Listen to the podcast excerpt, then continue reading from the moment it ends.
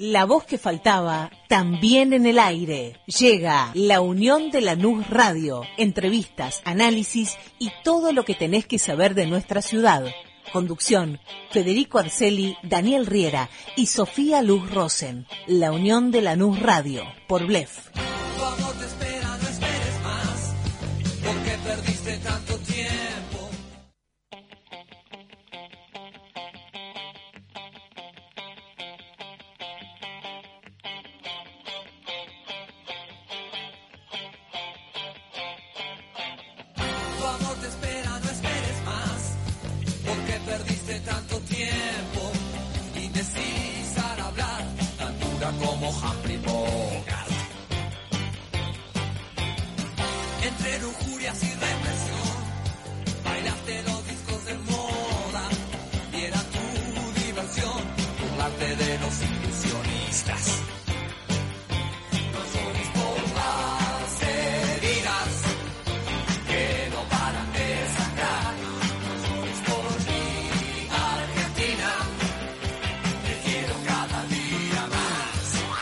Muy pero muy buenas tardes, bienvenidos, bienvenidas. Esto es la primera emisión de la Unión de Lanús Radio. Los vamos a estar acompañando por blef.com.ar con toda la información que tenés que saber de nuestra querida ciudad de Lanús.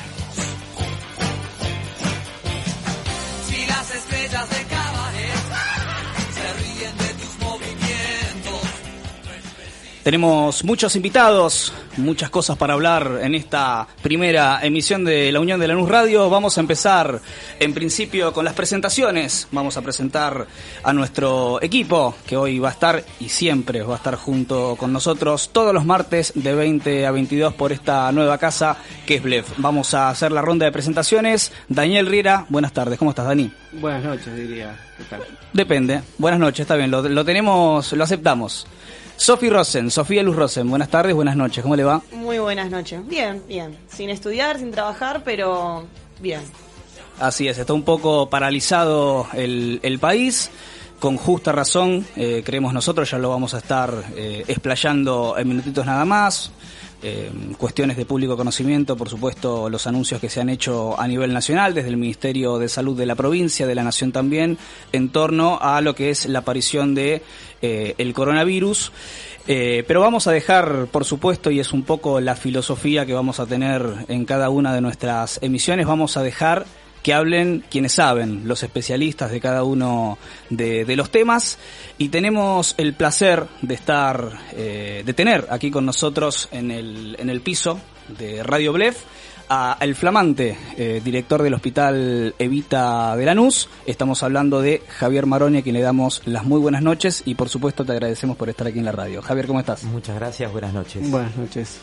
Bueno, preguntarte, en principio, eh, cómo, cómo eh, ves esta cuestión relacionada con el, coronavirus, esta nueva eh, aparición de, de, la enfermedad del virus que ya el gobierno nacional está tomando políticas públicas al respecto. Es verdad, y es muy positivo y lo está haciendo de manera prolija, adecuada, rápida desde hace unos días atrás. Yo quiero recordarles que este virus es un virus muy interesante porque su aparición tiene que ver hay algunas hipótesis con la manipulación genética, con la biotecnología, desde Guam, desde hace un tiempo atrás. Es un virus de replicación rápida, de muy, muy rápido contagio y que mm, ha devastado prácticamente los sistemas de salud de países de primer mundo. Me refiero a España, me refiero a Italia, parte de Alemania, Estados Unidos. Argentina está preparada de una manera diferente, las cifras lo muestran de modo serio, nosotros hemos eh, acatado, hay que encolumnarse eh, directamente a las indicaciones del ministerio, de de nuestro ministerio, que es un ministerio que está en las antípodas de la gestión anterior, claro está. Este es un ministerio de salud provincial y nacional que que tiene la, estatura intelectual para poder resolver estos problemas. Les quería decir que Argentina empieza a tomar cartas serias en el asunto.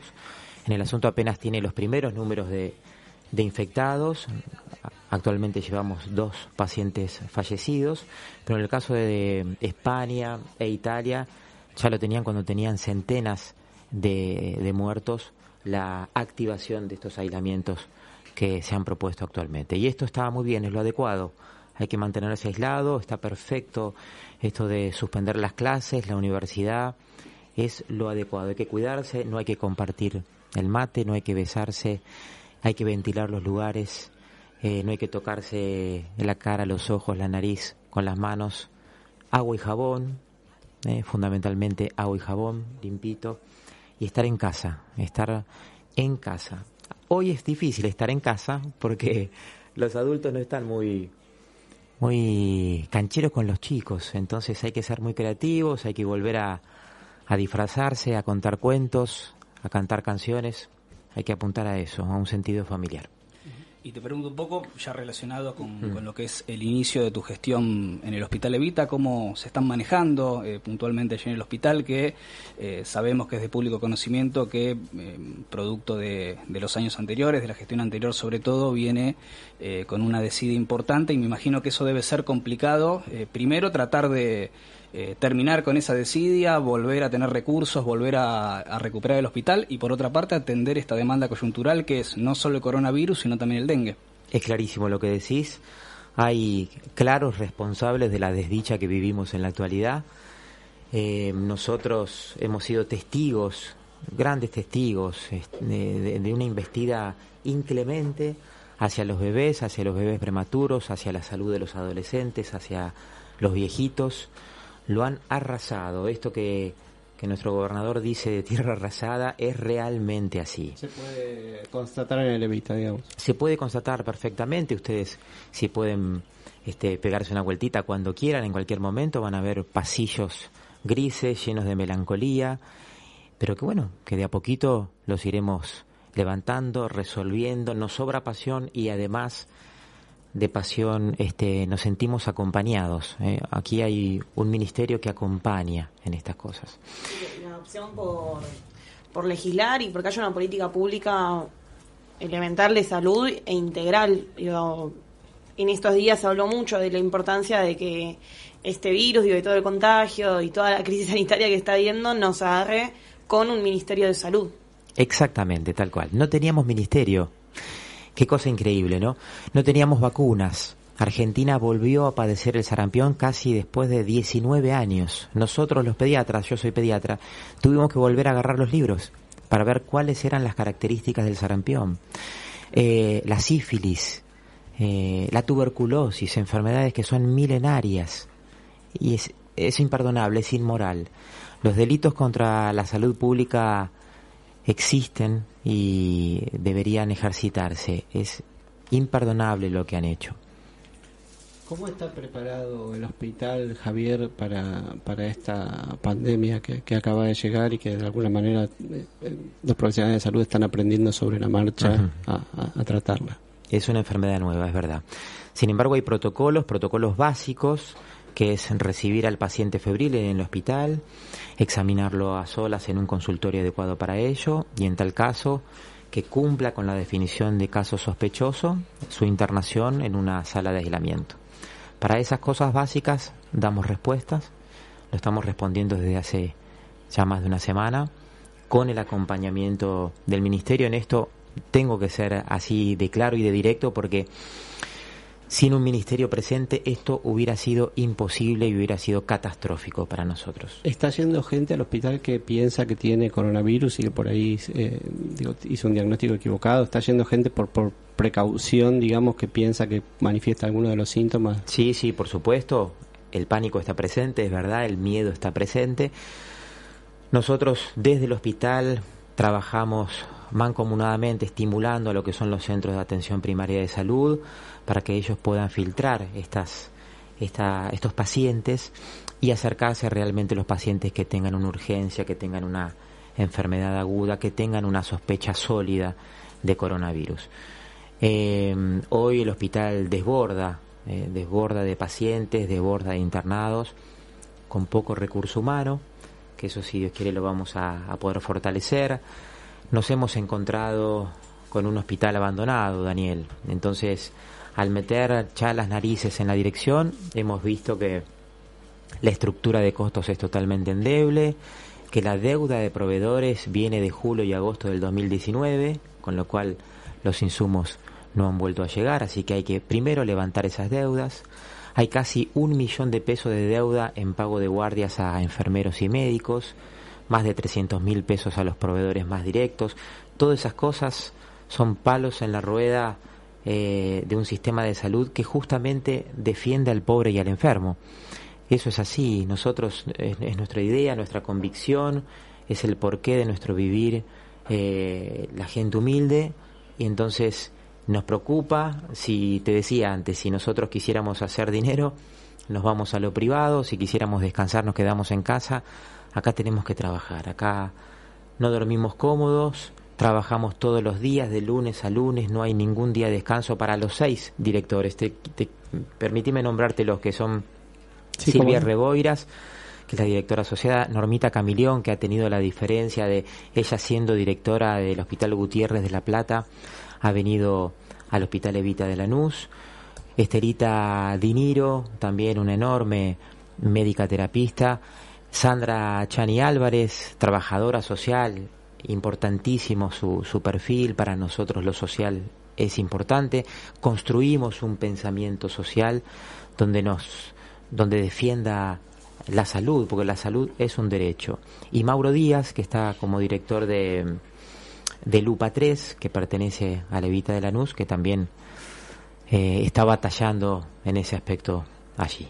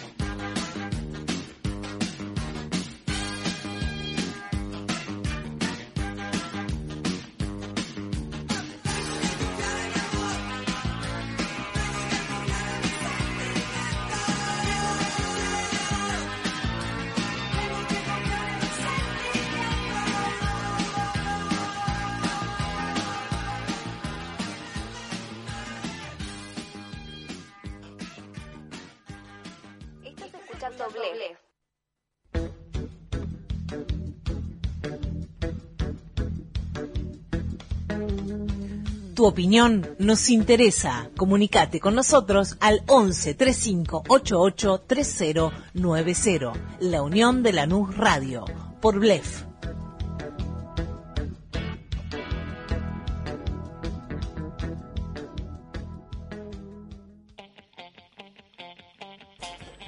Y seguimos en Unión de la Luz Radio, aquí por blef.com.ar. Les recordamos que también pueden eh, seguir a través de las redes sociales, pueden seguirnos a través de las redes sociales de la radio, que es arroba somos blef. También nos encontramos en Vieja Casa Lanús, arroba Vieja Casa Lanús, nos pueden seguir por supuesto. Y como decía el avance anterior, si quieren dejarnos alguna opinión, sugerencia, comunicarse con nosotros, pueden hacerlo al 11 35 88 30 90. Seguimos en el piso con eh, eh, Maroni, él es el director del Hospital Evita de Lanús. Dani, continuamos con, la consulta. Bueno, eh, sería, mm, Javier, hablábamos antes, ¿no? Casi el, sueño de un profesional de la salud dirigir un hospital y un hospital del tamaño y de la envergadura del Hospital Evita de Lanús. Ahora, este. mm, eh, te tocó, digamos, este, cumplir el sueño de un profesional de la salud en un momento pesadillesco, ¿no? Sí, es verdad, es verdad. La verdad que es así. Bueno, a este sentido de tierra arrasada que te contaba antes y que es una frase respetuosamente robada a nuestro gobernador, eh, se suma el coronavirus, con lo cual buena parte de las finanzas destinadas a levantar nuestro hospital ahora están divididas en hacerle frente a esta, a esta enfermedad. Eh, sí, por supuesto, es un sueño desde ya. Nosotros, cuando digo nosotros, hablo de los seis este, directores que estamos al frente. Nuestra visión es lo que te contaba al principio. Estamos en la construcción de un pensamiento colectivo que defienda la salud, que comprenda y entienda la salud como un derecho. Y estamos en un hospital donde no, no es neutral en ese aspecto. Y entonces nosotros tomamos posición. Y esa posición que tomamos es justamente defendiendo los derechos de los más humildes, de los más desvalidos. No hay gran aporte que hacer desde lo intelectual, porque eh, los que nos han este, anticipado en estos pensamientos ya han dejado un bagaje sustantivo de, de información. Me refiero a Ramón Carrillo, me refiero a Floreal Ferrara, eh, a Homero Mansi, a Jaureche, toda esa gente, increíble gente, ya ha hablado y ha desarrollado lo que es el sentido de una salud pública. Y nosotros apostamos y defendemos y la entendemos como un derecho. La salud pública es tan importante que es lo que sostiene todo. Si a nosotros nos atropella un auto acá en la esquina, no va a venir ni OSDE, ni Medicus, ni Galeno, ni Swiss Medical. Va a venir el hospital público. Y en la vida del ser humano existen lo que se llama los 30 minutos de oro en el trauma, que es lo más importante. Lo que se haga en ese tiempo es lo que define la vida y la secuela de las personas, de los niños. Entonces, ¿cómo no defender la salud pública? ¿Cómo no defender el hospital público? Eh, lo haremos de todas maneras y de todos modos. Javier, ¿los vecinos de Lanús confían en el hospital público? ¿Confían y particularmente en el hospital? Sí, sí, nosotros nos acompañan muchos vecinos de Lanús, muchísimos vecinos de Lanús. Si uno hace un paneo de la cantidad de personas que asisten al hospital, te asombrarías de la cantidad de obras sociales que asisten y de la cantidad de prepagas que son asistidas en el, en el hospital. Justamente por todo lo que es el bagaje de, de accidentados, eh, la gran mayoría tienen prepagas o bien están los seguros. Eso por un lado. En segundo lugar, las obras sociales, las cápitas de PAMI y después aquellos que no tienen nada. Entonces nosotros eh, inclusive reservamos un buen número de camas para aquellos que no tienen absolutamente nada. Eh, de las 305 camas que tiene el Hospital Evita, están activas, operativas en la actualidad, solamente 170. El resto está roto, imposible de usar. Así que empezamos a levantar esas cosas también, esas camas. Eh, lo empezamos a levantar todo de a poco. Son pasos cortitos los que damos, recién hace una semana que estamos, pero pero sólidos, pasos cortitos y sólidos. Así que el hospital necesita, entre otras cosas, un carpintero, digamos. Ah, sí, carpintero, herrero, plomero, electricista. Es muy importante contar también con un sistema de salud público, digo que si bien es esto, digo, es tierra asada y queda un montón por trabajar y por levantar y por hacer, eh, pero en estos casos digo, de una pandemia donde mucha gente quiere acercarse a verse al hospital, que haya un lugar donde se lo pueda hacer gratuitamente. Digo, en otros países, digo, entendiendo ¿no? que esto no es moneda corriente en todo el mundo, sino que es una particularidad de la Argentina tener un sistema de salud público gratuito y que en otros países, como por ejemplo Estados Unidos, no sucede y hacerse por ejemplo, el test del coronavirus tiene otro costo y por lo tanto hay toda una población que queda excluida de Absolutamente. poder tener una salud de calidad. Absolutamente. Inclusive la gente que se ha internado en grandes prepagas, el test de diagnóstico se hace en el Malbram, se hace en el Rossi, en lugares públicos, absolutamente públicos. Eh, quería contarles, me hicieron recordar, eh, hace poquito, hace poquito, seis años atrás hicimos un implante, el primer implante coclear en nuestro hospital. Todo eso ha desaparecido. Todas esas posibilidades de ayudar a la gente ha desaparecido. El nivel de trasplante, el número de trasplantes en nuestro país ha bajado. La mortalidad infantil, cuando uno quiere pensar en cómo es la gestión de un determinado país, de un, de un determinado gobernante, tiene que pensar en la mortalidad infantil. Desde el 2003 al 2015 ha bajado la mortalidad infantil, es decir, la cantidad de niños que se mueren en nuestro país era cada vez menor. Habíamos empezado con 23 por mil, es decir, de cada mil nacidos vivos, 23 se morían. Y en el 2015 fue de nueve y pico, ¿eh? la primera vez en la historia que llegamos a un solo dígito. En la actualidad hay cifras mentirosas, hay una marcada desaceleración y eso es este, muy fácil de probar porque en un lugar donde no hay vacunas, en un lugar donde se ha despedido a los papás y a las mamás de esos pacientes, donde no han tenido de dónde sacar eh, dinero para los remedios, donde se ha abolido el plan remediar, bueno, lo que, lo que sí hay es muerte, en cualquiera de sus formas, pero siempre muerte. Nosotros apostamos a la vida. En línea te mandan saludos una familia, que es la familia Carrillo, que son justamente los papás de Justina, que dicen que es una Eva que vos pudiste salvar en su momento. Y nada, eh, en línea con esto de apostar a la vida, eh, eso queda siempre una marca dentro de un montón de familias y de lugares cuando uno trabaja para eso. Yo solo no pude salvar a nadie, te quiero aclarar, ¿eh? es un conjunto de compañeros que, bueno, nos dedicamos hace muchos años a terapia intensiva pediátrica, pero esto es eh, un grupo de compañeros enormes, maravillosos, eh, que nos dedicamos a esto.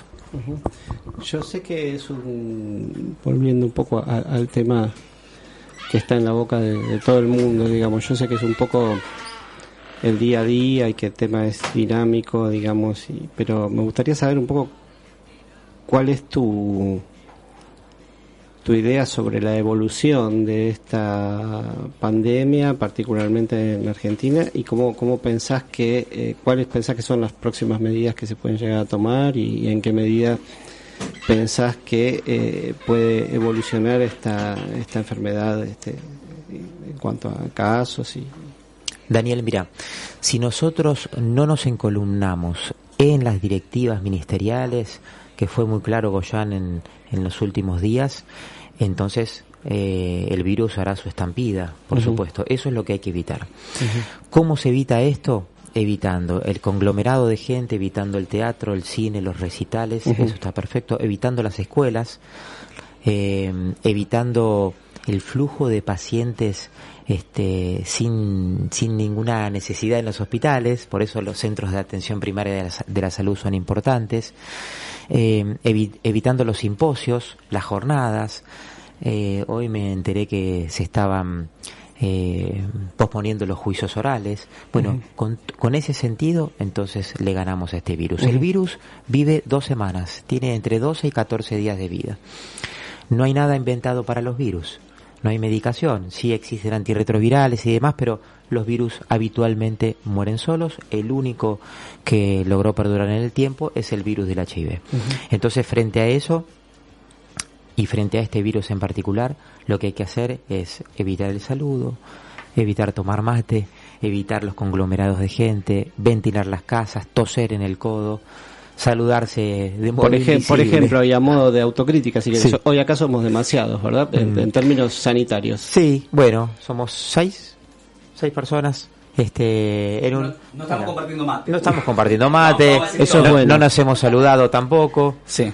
Eh, se los ve todo limpito y prolijo. Eh, está el alcohol en gel ahí adelante, así que, por favor. Bueno, eh, bueno, Javier, muchas gracias por, por venir. eh, siempre sos bienvenido. Este, y bueno, un, placer tenerte acá. Nos pareció importante que, que inauguraras el programa dadas las circunstancias que vive el país. Muchas gracias a ustedes y le vi el colgante a nuestra periodista este, de los pañuelos de las madres y las abuelas. Para nosotros los pañuelos es el signo más tierno de nuestra identidad. Así que muchas gracias a ustedes. Gracias a vos Javier por estar. Así que, bueno, Despedimos y agradecemos por su presencia Javier Maroni, que es el director del Hospital Evita. Hablamos de absolutamente todo, todo lo que necesitaba saber la ciudad de Lanús eh, en lo que respecta a la salud, un tema que nos atiende eh, a todos en, lo coyuntural, el coronavirus, el dengue, los cuidados y las precauciones que tenemos que tomar para eh, hacer que este virus que hace poquito llegó a la Argentina. Vamos a la tanda y enseguida volvemos con más La Unión de Lanús Radio por BLEF. Estás escuchando la unión de Lanús Radio. Estás en Blef. Una avalancha de memes invade Blef. Todos los viernes de 20 a 22. Radio para todos. Por Blef. Corre la voz. Viví tu sábado en modo aleatorio. Sábados de 12 a 14. Random por Blef. Corre la voz. Todos los sábados de 14 a 18 horas escucha Blef Weekend, la mejor selección de música house, dance y los mejores remix del momento. Escucha nuevos sonidos. Compartí con amigues. Blef, corre la voz.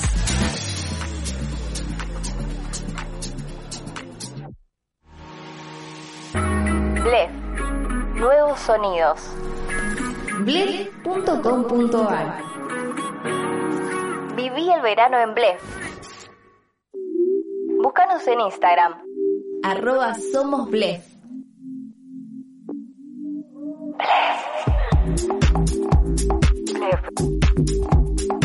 Arroba Somos Blef. Corre la voz. Más a la para.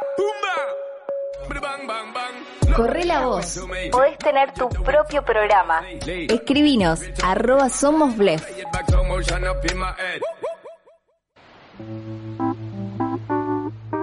Que blef sea tu amor de verano. Tené tu propio programa. Escribinos arroba somos blef. Seguí en movimiento.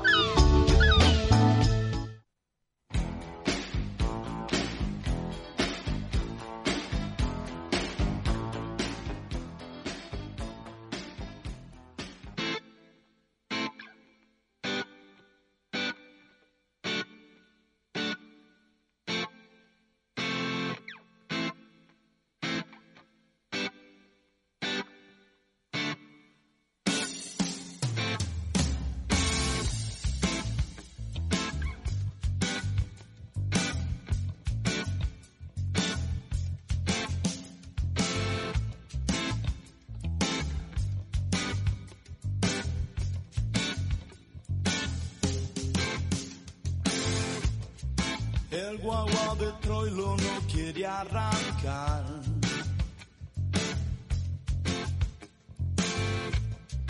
Falta envido, truco, chiste nacional.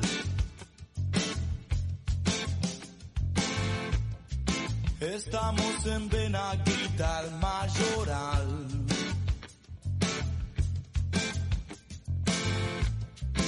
y pagas el vale un día después.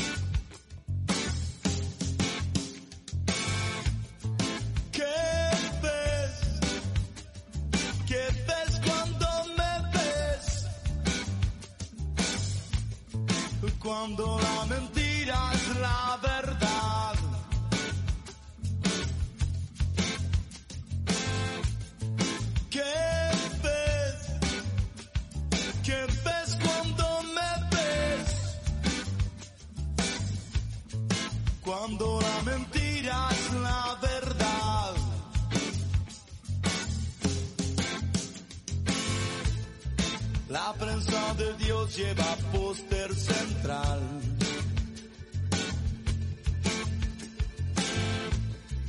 El bien y el mal definen por penal.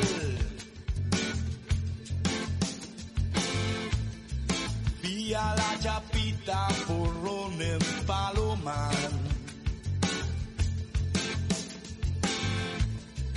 Cruzando la vía para poderla pasar.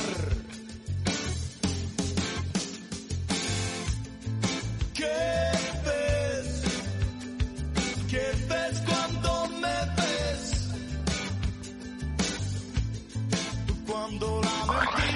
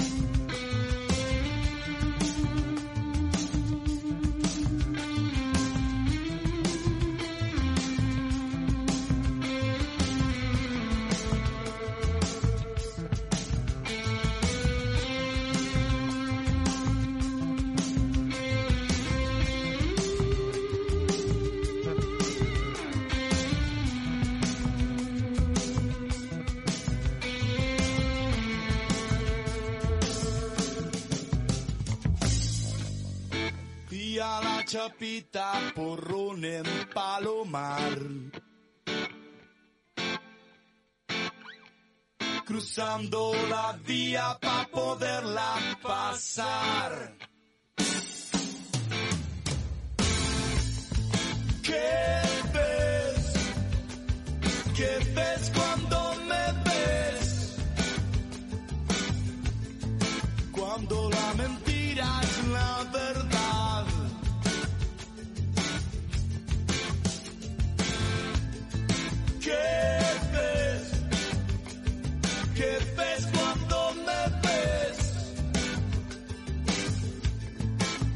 Cuando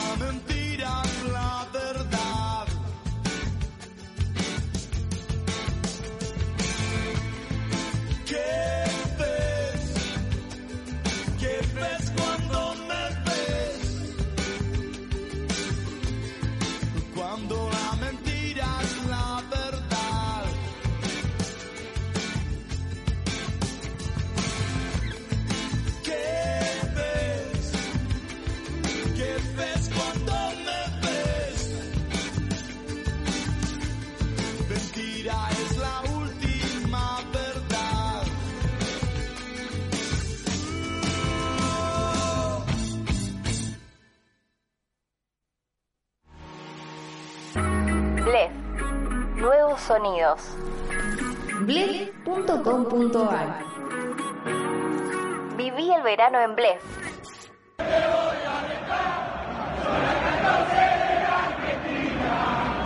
El Granate, en la Unión de Lanús Radio.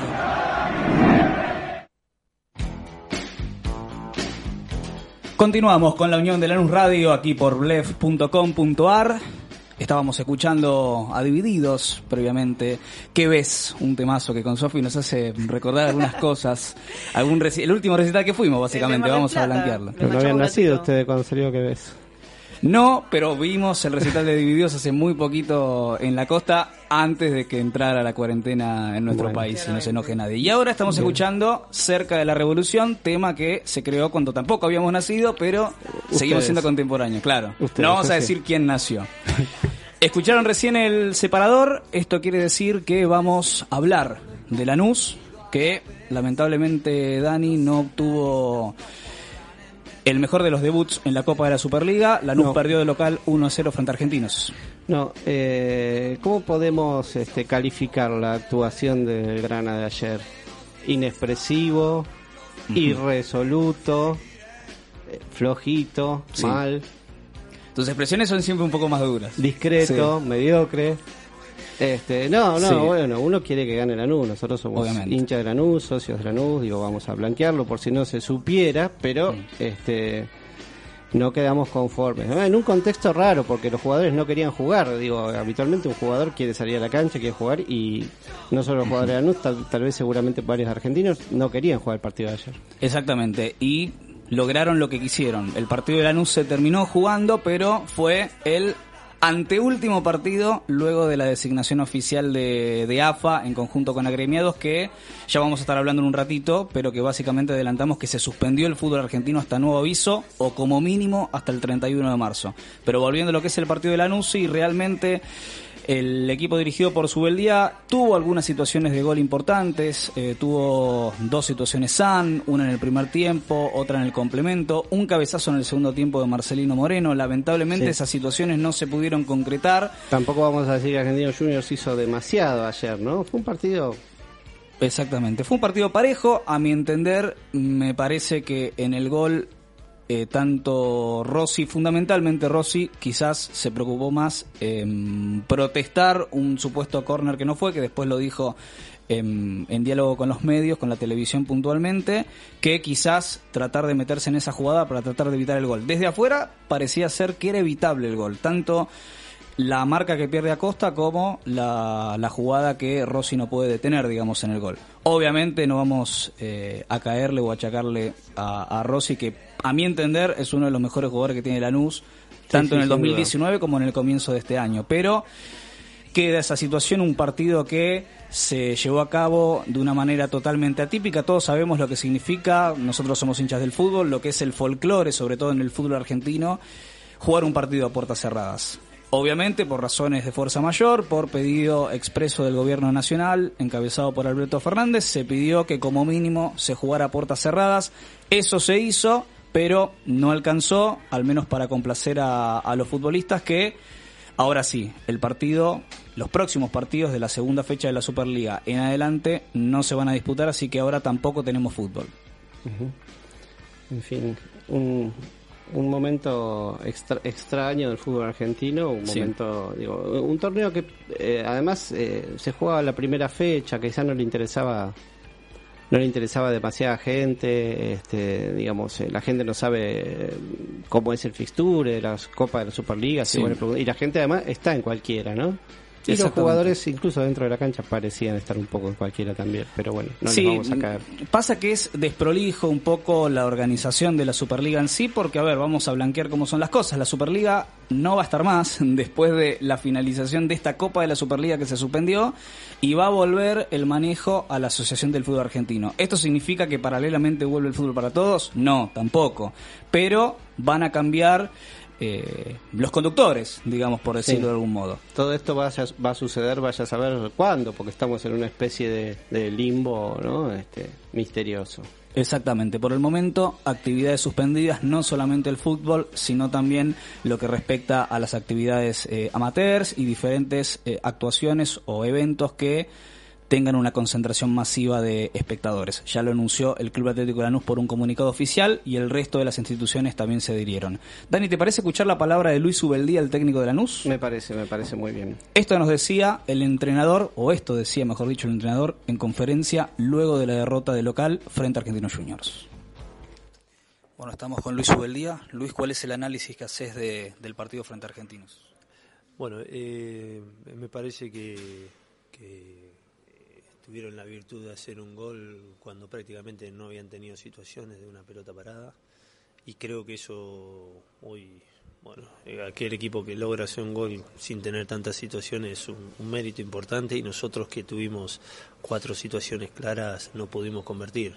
Entonces me parece que estamos en los últimos cinco o seis partidos, salvo alguno que no hayan dominado como argentinos en aquel momento en cancha de argentino.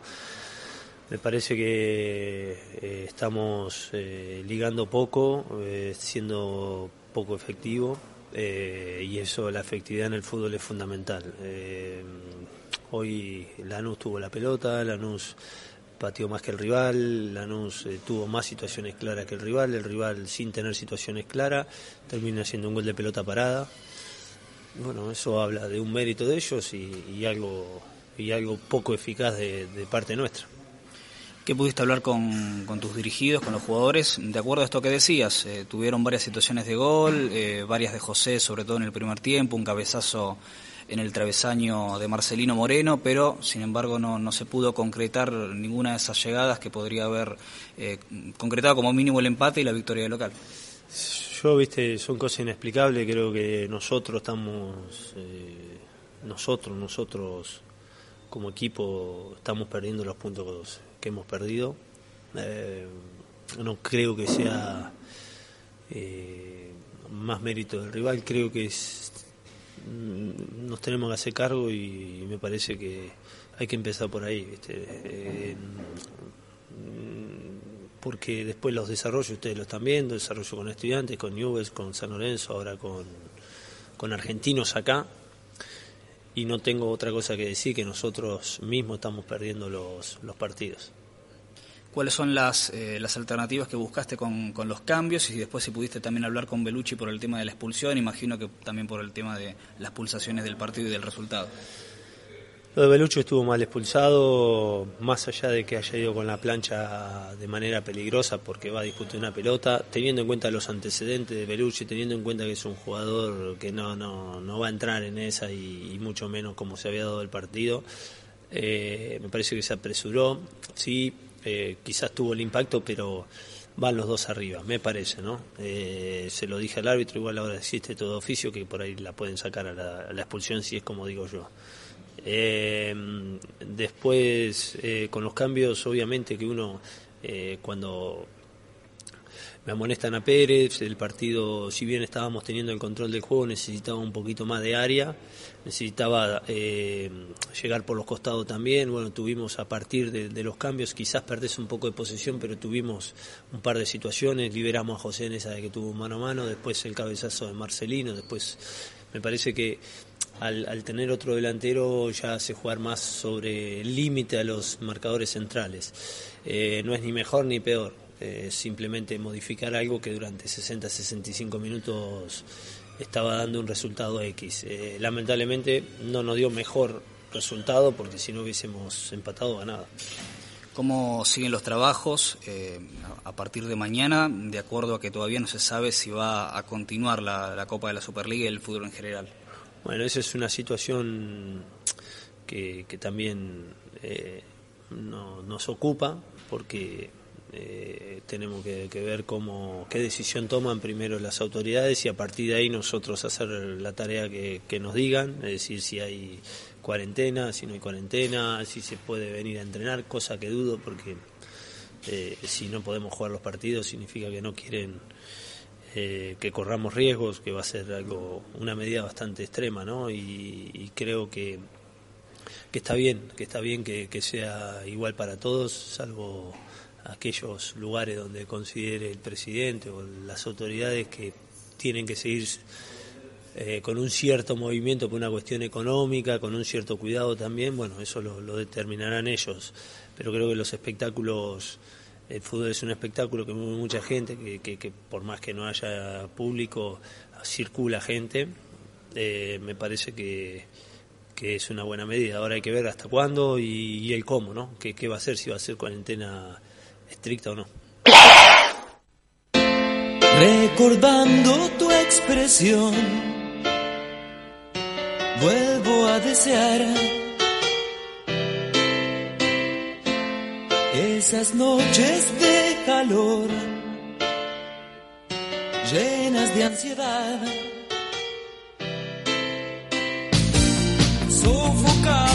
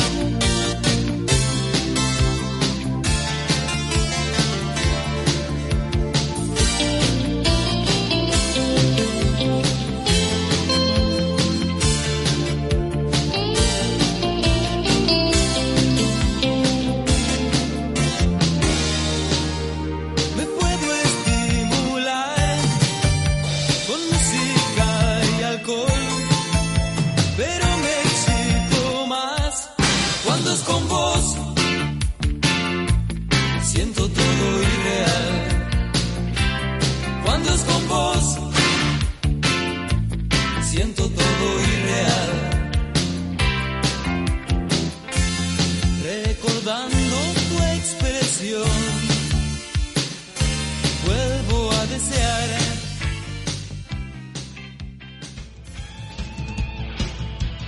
Información sin zaraza ni fake news en la Unión de Lanús Radio.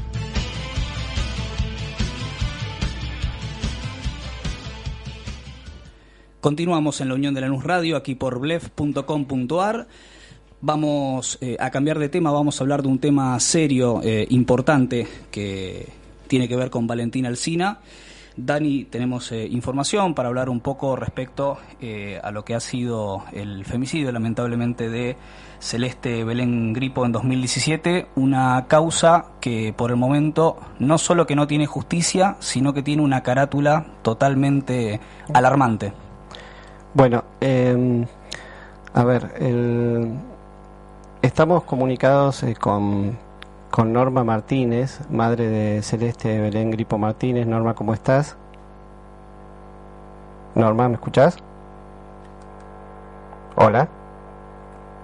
Bueno, vivo, televisión, vamos, televisión, radio. Vamos a llamarla de nuevo a, a Norma. Sí. Y, Contémosle un poco a los oyentes igual. Bueno, el 29 de mayo de 2017, Ujú. eh, Celeste Belén Gripo Martínez este, eh, falleció en circunstancias dudosísimas. Fue su expareja, Víctor Nosach, quien denunció que Celeste se había suicidado de una manera curiosísima, disparándose con el dedo gordo del pie. Eh, disparándose un escopetazo con el dedo gordo del pie, porque es la única manera de dispararse en el abdomen con una escopeta. Eh, créase o no, esta fue la carátula de la causa durante mucho tiempo, averiguación de suicidio. Recién el año pasado eh, la carátula eh, cambió a averiguación de homicidio y el propio Nosach quedó el propio Nosach quedó imputado, es el único imputado hasta el momento de la causa. El jueves eh, 4 de marzo, eh, grande y triste fue la sorpresa de la familia de Celeste cuando se enteraron que en el programa El Precio Justo que conduce Lizzie Tagliani eh, había este, ido este personaje a participar, a jugar, es decir, Víctor Nosach, único imputado por el homicidio de eh, Celeste Belén Gripo Martínez, fue a jugar como un participante más al programa de El Precio Justo que conduce Lizzie Tagliani y la Sí. pobre Lizzie sin saber con quién estaba y ante quién estaba, este, le dijo, ¿qué tal, bombonazo? ¿Estás comprometido? En fin, bueno, estamos con, ahora sí, eh, Norma Martínez, madre de Celeste Belén Gripo Martínez. Norma, ¿cómo estás? Hola, acá estamos. bien. ¿Qué tal? Eh, bueno, eh, en principio eh, quería este, preguntarte cómo está la causa en este momento y, y qué pasó eh, después de que este personaje, eh, Víctor Nosach, apareció en, en televisión. Eh, no, no hubo ninguna llamada, ningún movimiento, nada de, de, de la fiscalía. Aparte que ahora con esto del virus me parece que, que pararon también tribunales, Ujú. Así que no tenemos ningún tipo de información. Eh, nosotros como familia ni tampoco la abogada. Ajá, y digamos, eh, ¿cómo, ¿cómo fue que se, se- ustedes estaban viendo la televisión cuando apareció Nosach por televisión? ¿Qué, qué creen que quiso hacer Nosach al ir a, a- aparecer en un programa de televisión en Telefe en horario central? ¿Fue una provocación? ¿Qué quiso hacer? Yo considero de que él es- se siente totalmente seguro de, de que él no, como que no pasa nada, ¿entendés? Yo creo que no, quiero pensar que, que no tiene noción de la gravedad de la situación, ¿entendés? Porque lo tiene naturalizado la violencia. O imagínate que él tiene eh, otras causas también y es un tipo que está portando armas cuando no debería tenerlo. Ajá, Celeste. Entonces, eh, la última conversación que tuve con el fiscal justamente fue esa. Le dije, ¿cómo pueden dejar que una persona así, que está armada, que es peligrosa, que tiene otras causas, puede estar este, libre? Se pueden arriesgar, eh, o sea, corre el riesgo de que haya otra celeste, Ajá. desgraciadamente. Sí, él dijo que estaba en pareja en ese programa, de hecho. Es, claro, es, es, es, es- muy complejo. O sea, lo que me dice, me faltan las, eh, las pericias de, de la ropa, de, de- todo lo que se encontró en el lugar del hecho. Eh, por ahí también falta un poco de recursos, porque, eh, por ejemplo, el celular de ella no lo pudieron abrir acá en provincia, lo tienen que mandar a Capital a ver si en Capital lo pueden abrir. Entonces, hay un montón de cosas que a ellos también se les traba. Y, y eso es lo que hace a que a que todo se haga mucho más o distanciado o sea nosotros insistimos estamos en, encima de la causa pero eh, evidentemente es este, es un desastre esto del femicidio de los femicidios los asesinatos todos los días este tampoco me gustaría que quede como naturalizado porque cada caso deja una familia destruida. Sí, por entonces eh, es, es grave, es grave, no es para naturalizarlo y decir, uy, mira, otra muerta más. Eh, no, Hay es que, grave, es muy grave. hay que contar, Norma, que, perdón, es que- a- al punto de poder llegar a un programa de televisión y exponerse, eh, yo la verdad que yo no lo entiendo, no lo entiendo porque no, no, no sé, es algo muy fuera de lo real, ¿entendés?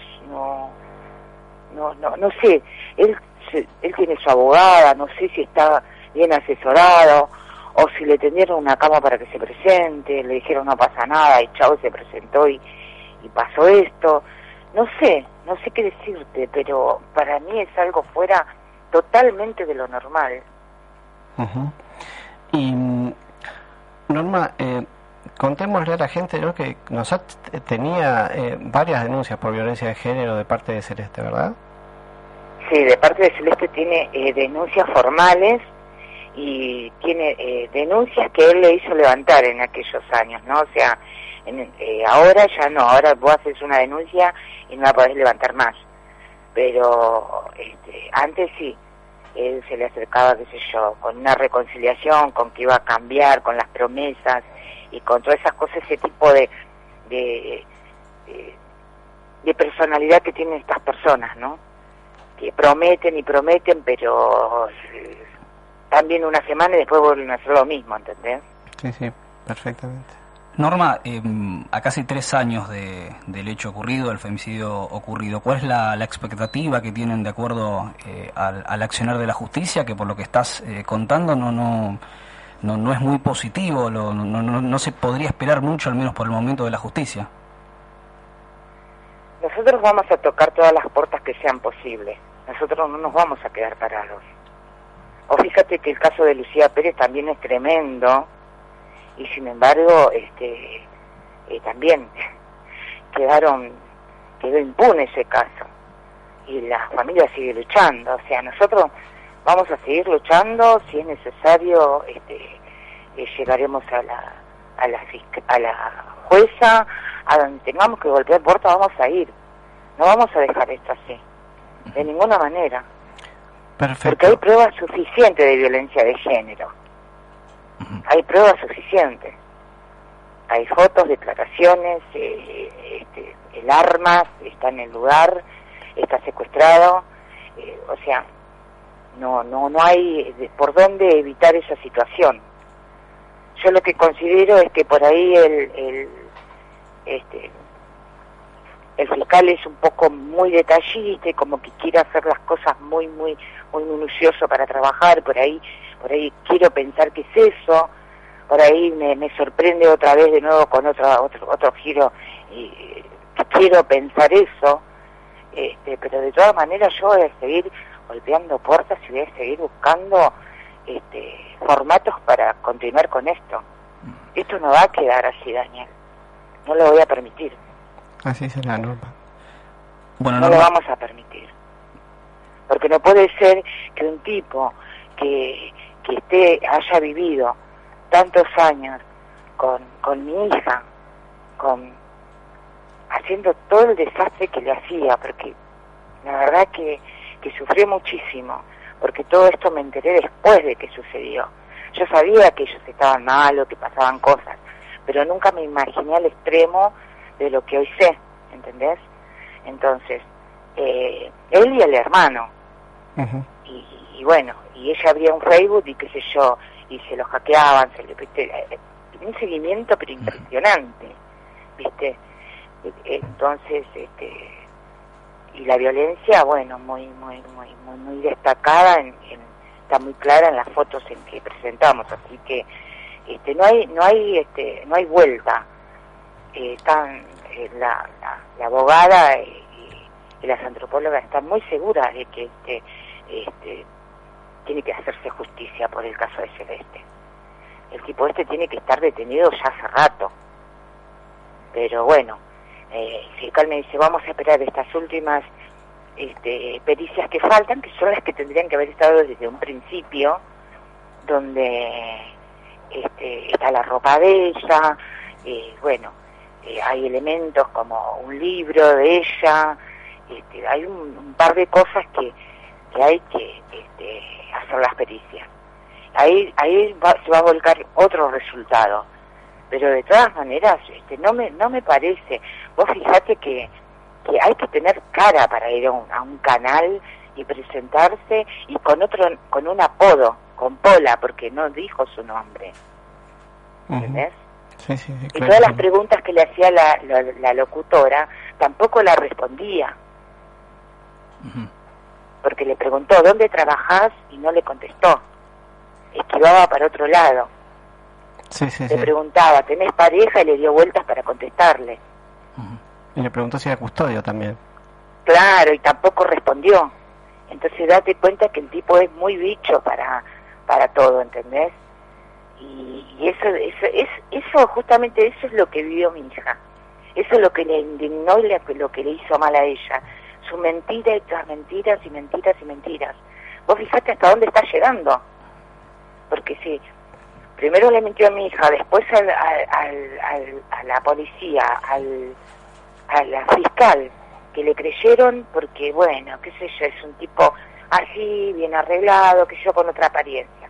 Es un tipo, como quien dice, ¿qué vas a desconfiar de ese tipo? Ese tipo está disfrazado, es una bestia. Este comunicado que, eh, que por medio de Facebook esta persona avisó lo que estaba pasando, dijo, yo escribo, digo lo que le tengo que decir y después yo este Facebook lo voy a borrar. Pero porque tengo mucha impotencia, porque es una muy mala persona, él y el hermano. Entonces nosotros inmediatamente nos comunicamos con eh, nuestra abogada y nuestra abogada se comunicó con la producción. Porque este no puede ser que tenga esa libertad, esa forma de, él va a los boliches, va a todos lados como si nada. ¿eh? Es una persona que, que, está, que no, no, no, o, está muy bien respaldado, se siente muy seguro de lo que está haciendo, y porque si no me parece a mí que no lo haría. No lo haría. Norma, te agradecemos por la comunicación que nos has brindado aquí en la Unión de la Luz Radio y obviamente eh, deseamos y esperamos una pronta justicia. Así va a ser, eh, Daniel, y gracias por estar siempre y por tenernos presentes y estar al tanto del caso. La verdad que nos ayuda muchísimo esto. No, gracias a ustedes. justicia por Celeste. Justicia. Un beso. Muchas gracias. Hasta aquí la palabra de Norma Martínez, la madre de Celeste Belén Gripo, víctima de femicidio el 29 de mayo de 2017. un crimen que hasta el día de la fecha está impune. Recordamos la, la importancia ¿no? de, de tomar conciencia respecto de lo que es la violencia de género y la dimensión que tiene nuestro país. Hoy la Argentina tiene un caso de femicidio cada 23 horas. El, hace poco salió desde el observatorio que tiene Economía Feminista, que lo difundió cerca de la fecha del 8M, justamente un registro nacional de femicidios del 2020, que hasta el 29 de febrero eh, hubo 63 femicidios registrados, de los cuales fueron 57 íntimos de mujeres, en los cuales 59% fue dentro del hogar, de los cuales el 49% había sido por parte de la pareja. Es decir, no, no son cifras que están exageradas, son cifras de hecho que quedan cortas porque estos son los casos que salen a la luz. Hay muchos casos que no se conocen dentro de estos observatorios, no aparecen porque no hay registro de los casos de eh, travesticidios, por ejemplo, que también son parte de la violencia de género. Y eh, es importante que si sufrís o conocís a alguien que sufre alguna violencia de género, que quiere denunciarlo, sobre todo en estas etapas de, de, aislamiento social, que es importante quedarse en casa y que a veces dentro de nuestros hogares estas situaciones se pueden dar y de hecho se dan, la línea 144 está abierta, disponible las 24 horas del día, todos los días del año, incluso en este momento de aislamiento social en la Argentina. Cinco minutos pasaron de las 21 horas, enseguida volvemos con más La Unión de la Luz Radio y no se vayan. Estás escuchando Bled. Estás escuchando La Unión de Lanús Radio. Estás en Blef. Una avalancha de memes invade Blef. Todos los viernes de 20 a 22. Radio para todos. Por Blef. Corre la voz.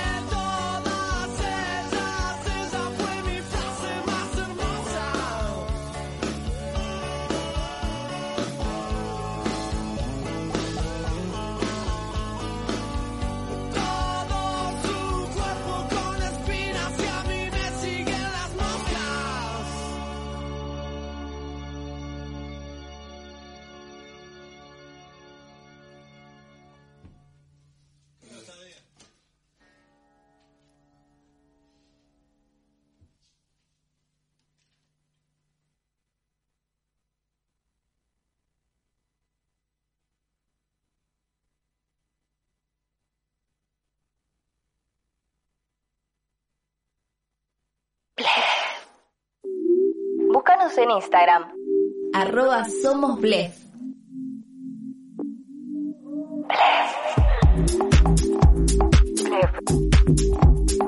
Arroba Somos Blef. Corre la voz. Corre la voz. Estás escuchando Blef. Estás escuchando la unión de Lanús Radio. Estás en Blef. Avalancha de memes invade Blef. Todos los viernes de 20 a 22. Radio para todos. Por Blef. Corre la voz. Estás escuchando Blef.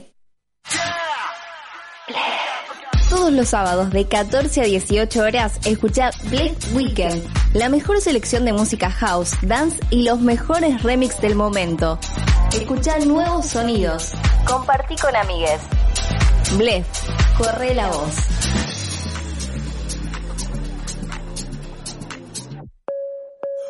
la para, pumba. Bang, bang, bang.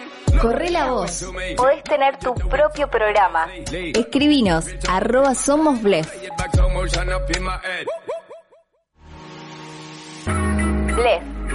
Nuevos sonidos. Blef.com.ar Viví el verano en Blef.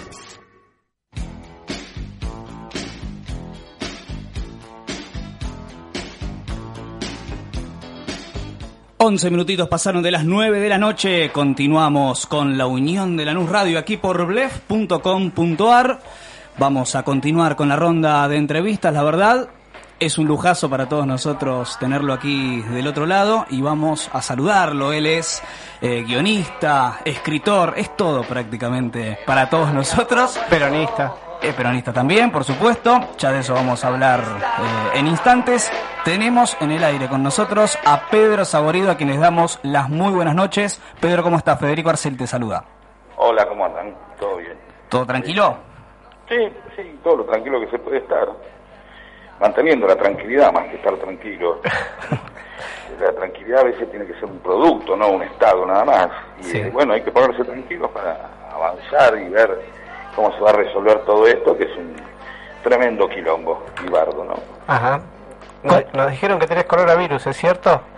Sí. No, tengo una leve alergia eh, en este momento, que es muy normal para mí esta época, no tengo dolor de cabeza, no tengo nada de eso, este, pero sí lo suficientemente eh, vistoso eh, como para que la gente se alarme si me ve cerca. Entonces prefiero guardarme, no, no, y aparte prefiero guardarme por eso, de contagias a uno un resfrío y se pesca. eh. Hay un momento también que hay que entender los estados de ánimo y, y esta lucha entre encontrar un punto entre medio entre la negación y la paranoia, ¿no? Que no es fácil. Sí, sí, y, y mucho menos en cuarentena. ¿Tuviste que, que aguantarte algún re- algún resfrío, algún algún estornudo, alguna tos? Porque la No, que- no, hay, hay este- personas que... Sí.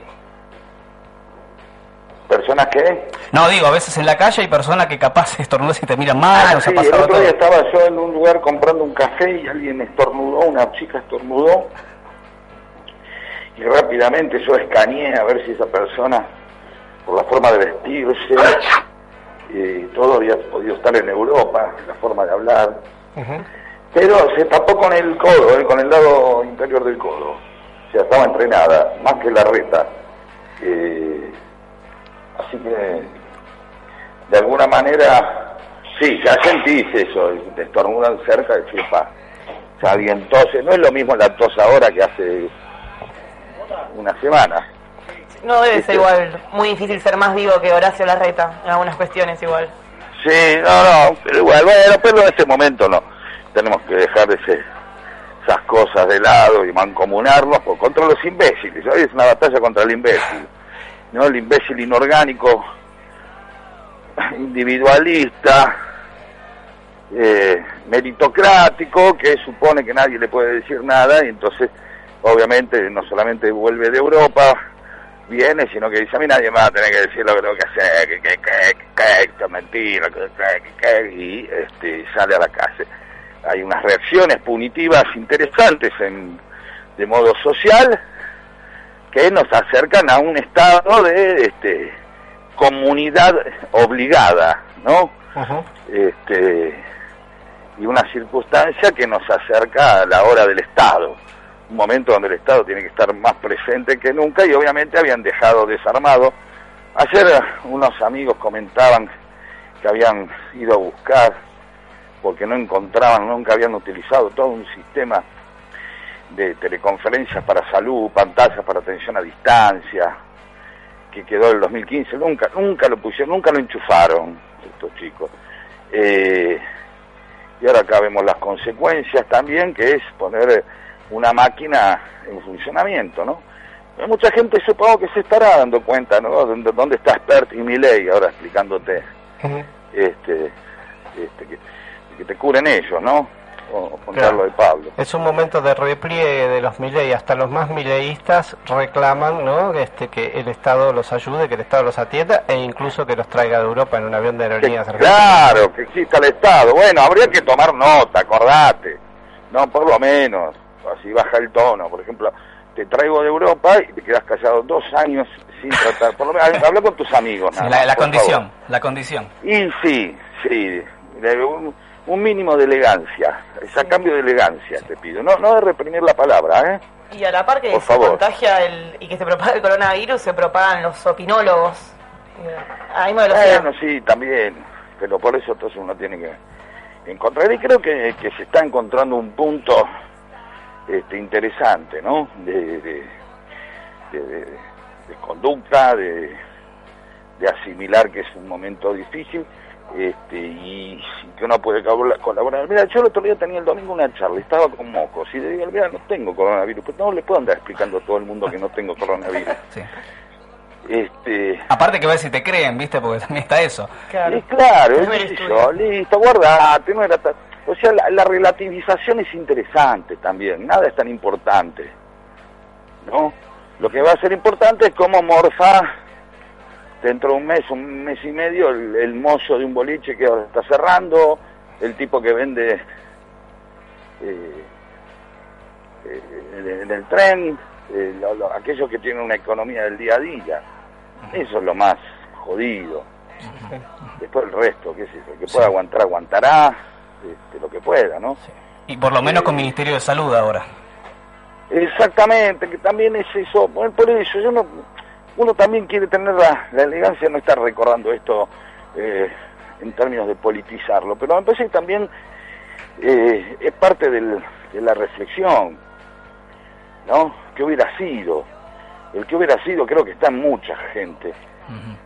No, no espero que esté nada más en, en gente progresista, sino en aquellos que muchas veces este, dudan y en este momento pueden ver cómo el, el Estado este, cobra la importancia y la magnitud que tiene, ¿no? Y el respeto a gente que labura también, que, o sea que hay otra gente también, que es eso también, no hay otra gente, hay otras personas.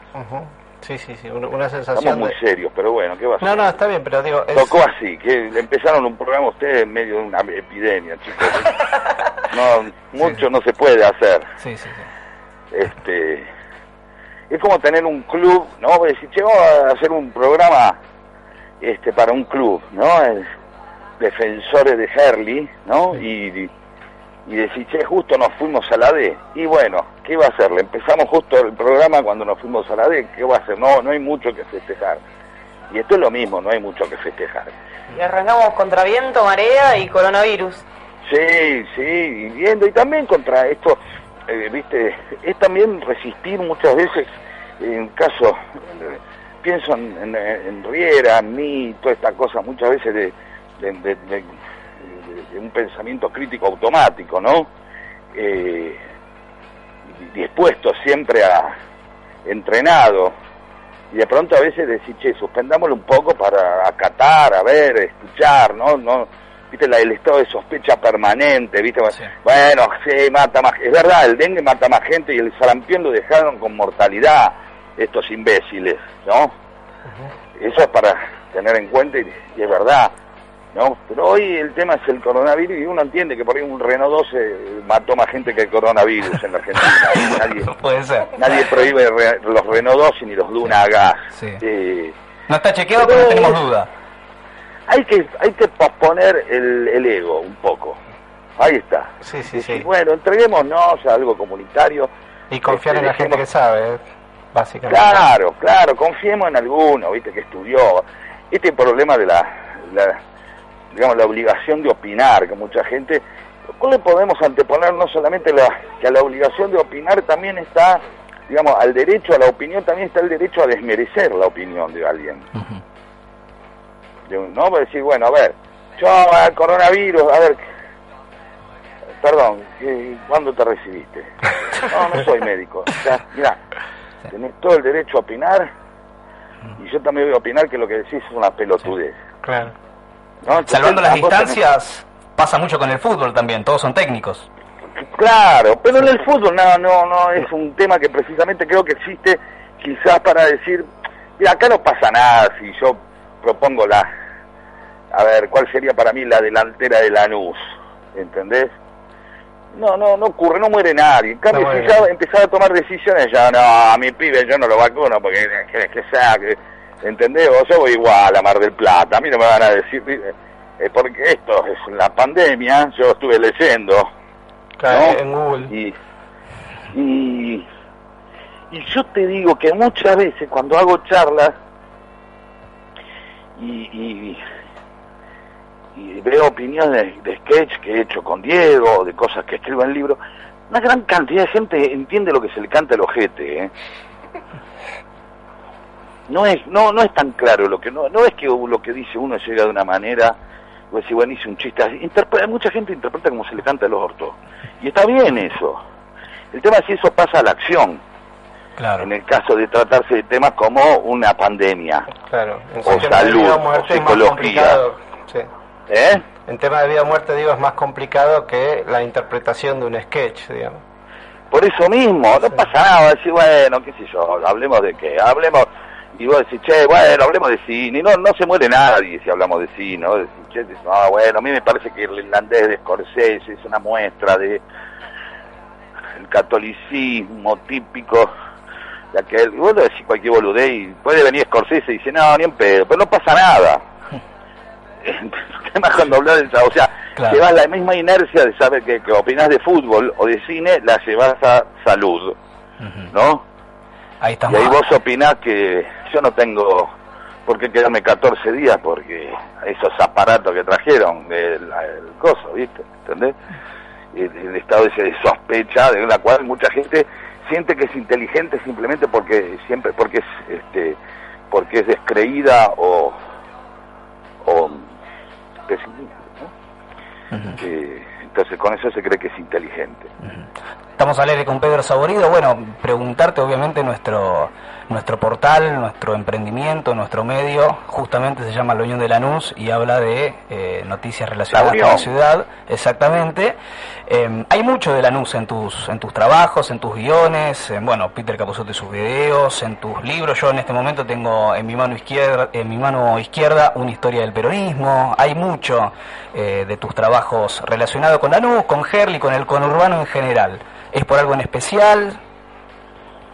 ¿Ves? Eh, A, a mí me, me, me, eh, me pasa que eh, es como lo que uno conoce y lo que sos, y entonces eh, siempre decimos con Diego y con otros gente que cuando hacemos humor muchas veces no es nada más que hacer humor sobre los demás, sino sobre uno, ¿no? Uno se ríe de lo que quiere también, no se ríe nada más de lo que no quiere y hace un humor ácido y todas esas palabras que, implican precisamente algo que este, que se corroe, ¿no? El humor corrosivo, ácido, filoso, lacerante, este, vitriólico, ¿viste? todas cosas que lastiman, ¿no? Que decir eh, uno también hace un humor muchas veces que tiene que ver con yo no desprecio el conurbano, cuando en todo caso me río de algo que quiero, como me ríe, eh, si, si me podría re-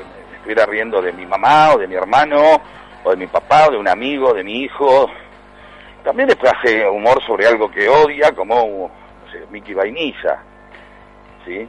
Sí, sí. Pero el humor no implica ataque, viste, siempre supone que haces un chiste estás atacando a alguien. No, nosotros cuando hicimos con Diego, nos decían, ¿y hoy qué dice Spinetta de Luis Almirante Brown? Le encantaba el tipo, porque sabía que estaba hecho con amor, con conocimiento, con... Es más, eh, nuestro músico, el músico del programa Tata Arias, que, que es un tipo licenciado en, en, composición y en morfología musical, le sacaba todos los shakes al flaco con la guitarra y el flaco deliraba, me decía, que hijo de puta ese, este, hace, me saca todos los me, me, me, me emula, porque sin copiarme, que era lo más difícil, ¿no? Eh, y eso estaba hecho con amor, no estaba hecho como para no, voy a cagar flaco. Claro, ahora, es, Eh. es imposible, para quienes vieron este, Peter Capusotto alguna vez, eh, no recordar aquel este, aquella publicidad de una fotocopia de Palermo en Lanús cada vez que pasás por la Lanusita. Claro, bueno, pero eso también es la la la lanucita es todo ese sistema en la cual este necesitamos legitimarnos. Ahora estoy escribiendo un libro sobre el conurbano y yo diría que el 30% tiene que ver con eso, la, legitimación a través este, de, poseer formas, marcas y estéticas de otra centralidad cultural, ¿no? Este, por eso en algunos municipios ponen palmeras. ¿Por qué ponen palmeras? Es Miami. Para a Miami. Sí. Bueno, y tenés uno... acá- no lo había puesto acá- palmeras en Valentín Alsina, si mal no recuerdo, en una época. Sí, después que yo no, me- me parece que son esas cosas que uno trata de, porque de verdad, porque uno dice, uy, te pusieron un Starbucks, ¿viste? Entonces todos eh, somos, pertenecemos al mundo, ¿viste? Ah, tenemos un McDonald's, ¿ves? Eh, te hace sentir cerca de algo que está, te llega toda una información por, por las, este, por, por los medios de comunicación, las computadoras, las, qué, qué antiguos son, ¿no? Te llega información por las computadoras. Justo, justo Pedro te iba a consultar sobre eso. Hay uno de, de tus cuentos en una historia del peronismo, no vamos a adelantar mucho porque queremos que los oyentes compren tu libro, que habla justamente de la presión de, de un, cier- de un cierto sector de la ciudadanía que le hace un intendente para que ponga un Starbucks, un Sí, McDonald's. sí, porque, porque es, es un tema central eh, en, en- en determinada este, cultura y clase del conurbano. Es el, ¿qué hago acá? Yo estaba, yo soy europeo. ¿Qué hago acá? En medio de Herley. Poneme algo que me acerque más, ¿entendés? Que me haga pertenecer al mundo. Eh, yo te diría que el 30% del libro que voy a escribir ahora retoma ese cuento retoma porque como el conurbano es una identidad en conflicto, ¿viste? Decir, ¿qué somos acá? ¿A dónde pertenecemos? ¿A qué nos parecemos? Es la transición, ¿viste? Es el cruce de algo que es cada vez más ciudad y menos pueblo, ¿viste? Eh, Y, incluso la, la memoria del conurbano trae eso, ¿no? El, el- el cambio, el crecimiento, el, el tipo que vive en el centro, o sea, el centro es igual hace 50, 100 años, qué sé yo. ¿Tiene título el libro ya, Pedro? ¿Cómo? ¿Tiene título el libro sobre el conurbano? No, va- seguramente va a tener la línea de una historia del conurbano, sí, pero va a ser chiquitito. Y es un libro que- del cual todavía este, lo, lo que no quiero caer siempre es una romantización del conurbano, ¿no? Porque también este uno romantiza el conurbano y el conurbano son un montón de cosas, no es una sola cosa. Es decir, si yo describo una persona que está y se queda encerrada en un ascensor, vos no lo imaginás, eh, en Lanús. Si tiene una reunión de consorcio, y sin embargo, hay ascensores en Lanús, ¿viste? Es una reunión de consorcio en Lanús, pero la gente dice una reunión de consorcio, listo, un tipo que vive en la capital. ¿no? Incluso, muchas veces hemos visto, escuchado, no sé ustedes, gente que de pronto ve una parte del conurbano antiguo que tiene empedrado, una casa vieja, y al lado tiene un local de, de Mónica Caendanberg o no sé qué mierda, y dice, ah, pero esto parece la capital, Sí, sí, suele ocurrir con los turistas de porteños. ¿no? Eh, y el turista portugués, después el turista que llega dice, no, te conocí un italiano que dice que esto es muy parecido a Europa, ¿viste? El tipo está orgulloso, y entonces el de Lanús dice, ah, esto es parecido a la capital. y ahí se siente más cerca de su civilización, ¿no? Y ahí es esta, esa transición, ¿viste? Y, y- y esa estima que deben levantarse, eh, y muchas veces se levanta la estima, la autoestima a través del consumo, no, no a través de una pertenencia o una, o una épica o una misión o una causa, ¿no? Antes eh, la gente juntaba para que haya un club y juntarnos todos en el club. Ahora quiere que haga un, haya un megatlón, ¿entendés? Sí. Eh, no lo digo como mejor o peor, lo digo como una circunstancia histórica, nada más para tener en cuenta que remite de nuevo al principio de la charla, que es el, el individualismo y el sentido de comunidad, ¿no? Chocando. Pedro, antes de despedirte y agradecerte Sí, por, tus palabras. mierda, ¿no? ¿Cómo? Nos fuimos a la mierda. No, está bueno, está, está bueno divagar, filosofar, charlar. Tenemos que hablar, ir un día a hablar de conurbano, así yo también voy metabolizando temas y para el libro, que es una Será un placer. manera de... Podés venir a presentar el libro acá al piso, sin ningún problema. No, no, no, iría antes al piso para ver después escribir algo que me sirva. Más que bienvenido también, por supuesto. Sí, sí, sí, sí. Sí, de acá que pase un poco esto, vemos. Sí, sí. Total, ya sé que están los martes. Sí. Nos vemos ahí. Pedro, antes de despedirte, estrenaste hace unos días una obra de teatro en San Telmo, Beatles, Humor Político, Sexo y Fernández. No, no es una obra de teatro, no. No, es una charla con rep, que es una charla dibujada.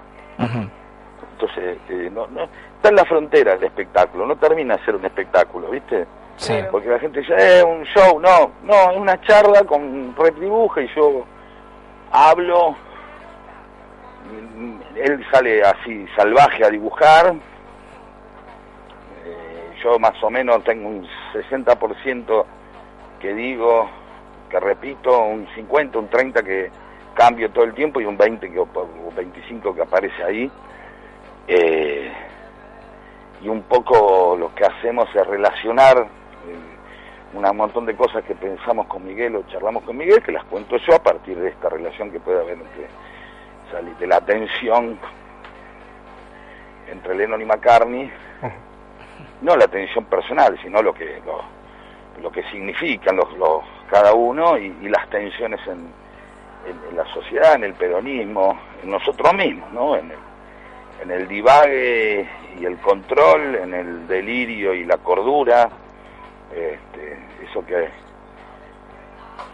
que uno supone que quiere una estabilidad, en realidad uno es un equilibrio, con suerte, ¿no? Este, eh, hasta donde del, delira hasta un momento que no que necesita un control para que ese delirio no termine en, en muerte y al revés también, ¿no? Hasta que tiene que parar. Sí. ¿Cómo? Hasta que tiene que parar, digo. hasta que tiene que pagar y ahí aparece McCartney y dice, bueno, ¿qué hacemos? Este, ¿no? Y ¿Cómo lo solucionamos? hay que pagar, qué sé yo, ¿viste? Bueno, pues yo soy un ser libre y bueno, sí, pero estás eh, en Movistar, eh, tiene un límite de datos, te dice. Sos libre, pero está el prepago. Claro, claro, sos libre, pero bueno, una sea así, el capitalismo tiene esa cosa que ah, mantiene la ilusión de libertad, mucha gente piensa que es libre. ¿No? Así es. Bueno, ahí no vamos a la mierda. Bajo condiciones. Pedro, lo último, me quedó eh, cortito para consultarte. ¿Te hiciste redes sociales?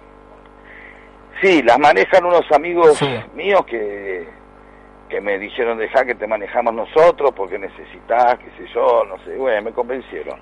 Entraste al sistema. Eh, nunca estuve afuera, digamos, siempre manejé con dinero, tengo tarjeta de crédito, hay un montón.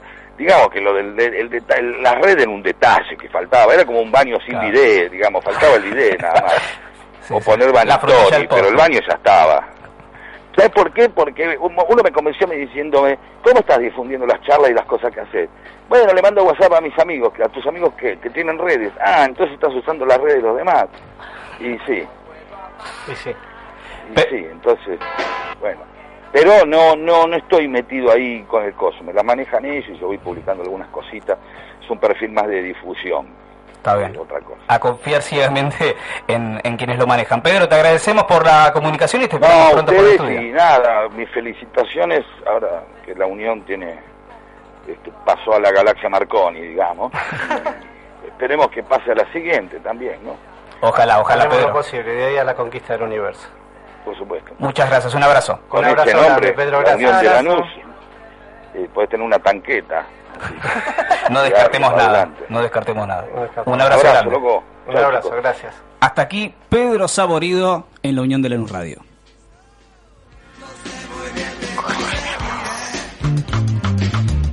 Estás escuchando La Unión de la Radio. Estás en Blef. Estás escuchando Blef. Una avalancha de memes invade Blef. Todos los viernes de 20 a 22. Radio para todos. Por Blef. Corre la voz. Estás escuchando Blef. la para, pumba. Corre la voz. Podés tener tu propio programa. Escribinos arroba somos Blef. Viví tu sábado en modo aleatorio. Sábados de 12 a 14. Random. Por Blef. Corre la voz. Mándanos tu mensaje al 15 35 88 30 90. Blef. Sabemos lo que querés. Blef. Nuevos sonidos. Blef.com.ar Viví el verano en Blef.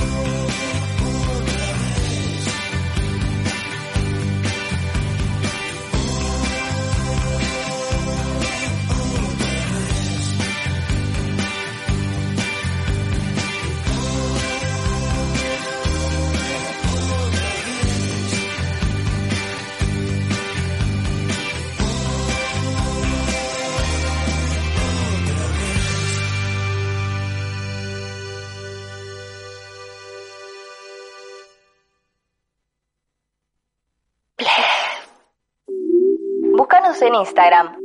Arroba Somos Blef.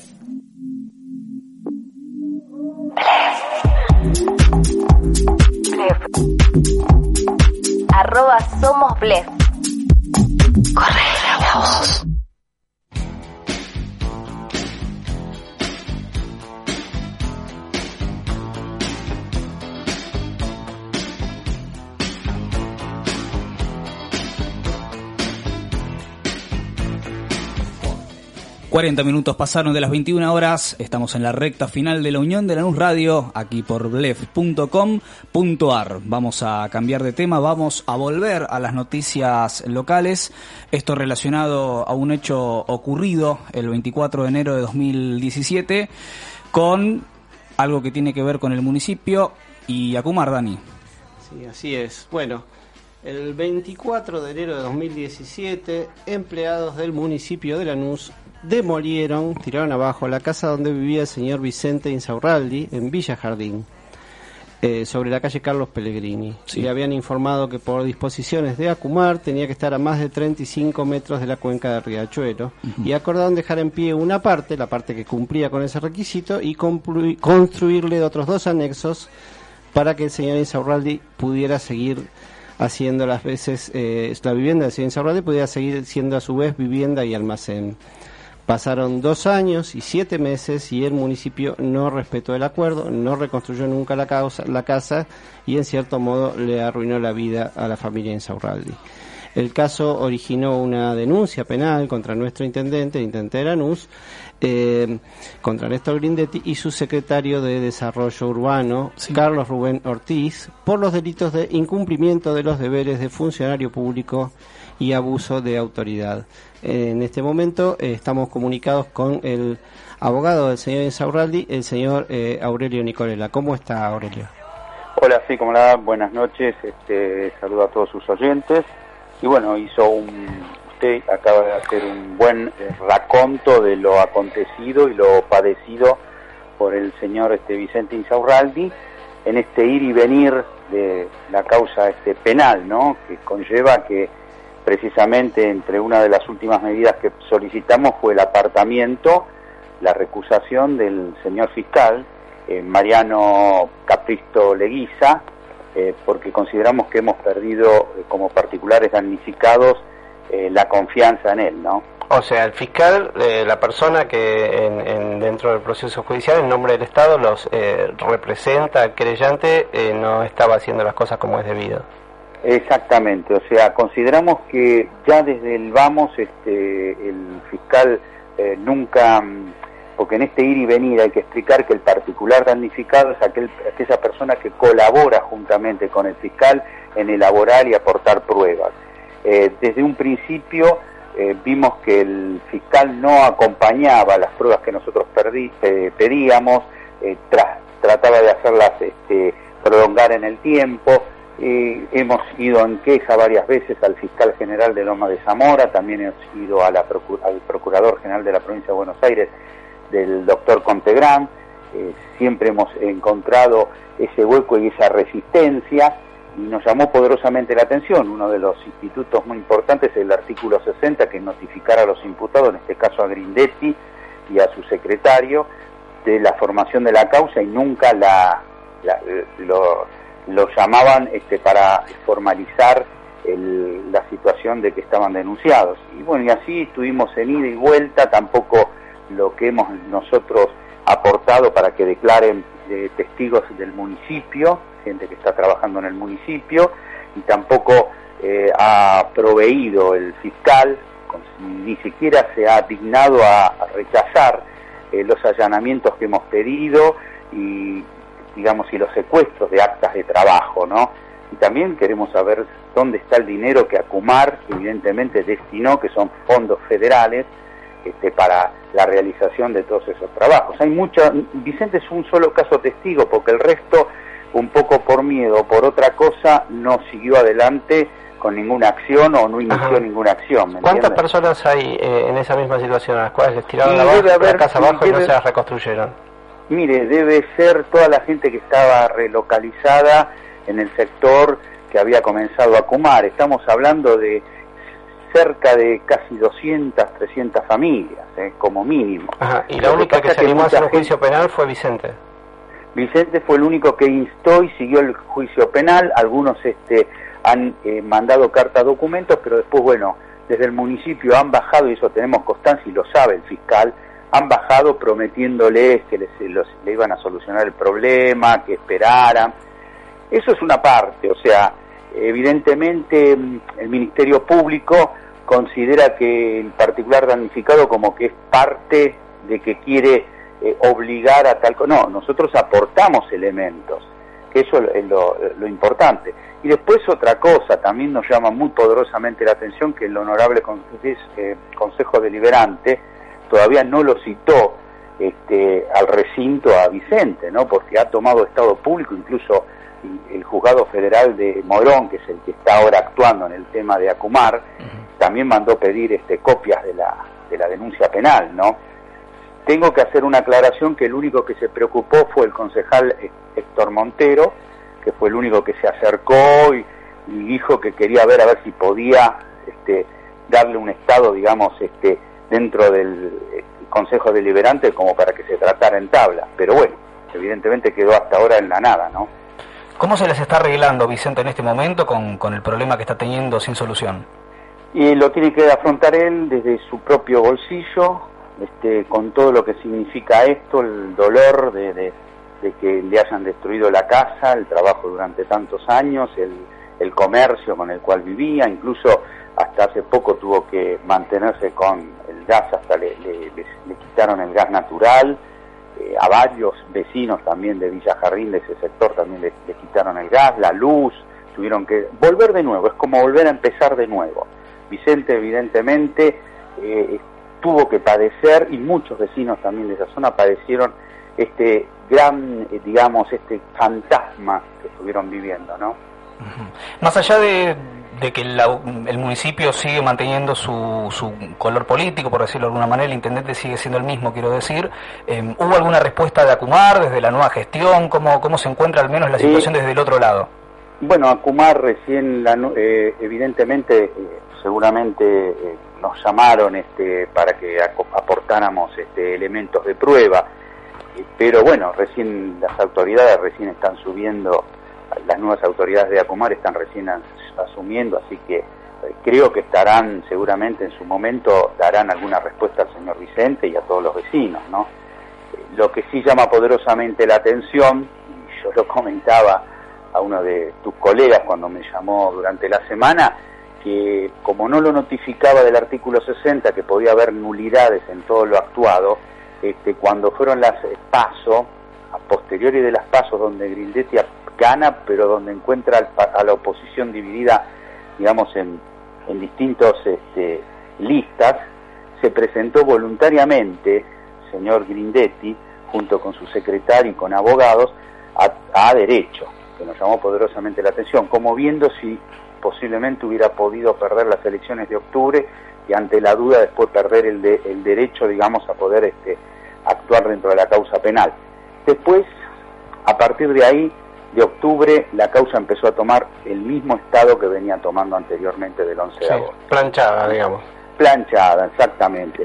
Nosotros no solamente esto pedimos la recusación, que esperemos que salga, ahora está en el juzgado de garantía, sabemos que el juzgado de garantías tiene que notificar de este incidente de recusación al señor fiscal, sino que también vamos a ir a, a hacer la denuncia como corresponde al Consejo de la Magistratura contra el fiscal este, Capristo Leguiza, porque consideramos que no está cumpliendo la función que tiene que cumplir el Ministerio Público Fiscal, que es dentro del proceso acusatorio que rige en la provincia de Buenos Aires a partir del año 98, el de investigar y acusar, porque no es imparcial, el fiscal eh, no tiene que ser imparcial, porque el fiscal es parte, como el particular damnificado, ¿no? Porque si no hay una confusión, yo estuve escuchando a la pobre señora que ustedes entrevistaban anteriormente y yo pensaba, digo, lejos del mismo problema de, de que tiene Vicente, ¿no? Pobre mujer, pero me imagino a su letrado o a su letrada eh, la lucha que tiene que hacer siendo particular damnificado con el fiscal, que lo que siempre te ponen de excusa es la cantidad de trabajo que tienen. ¿no? Como que tenemos mucho trabajo, tenemos mucha cantidad de trabajo. Nunca se dignó a, recibir, a recibirlo al señor Vicente, ¿no? Siendo que es la víctima.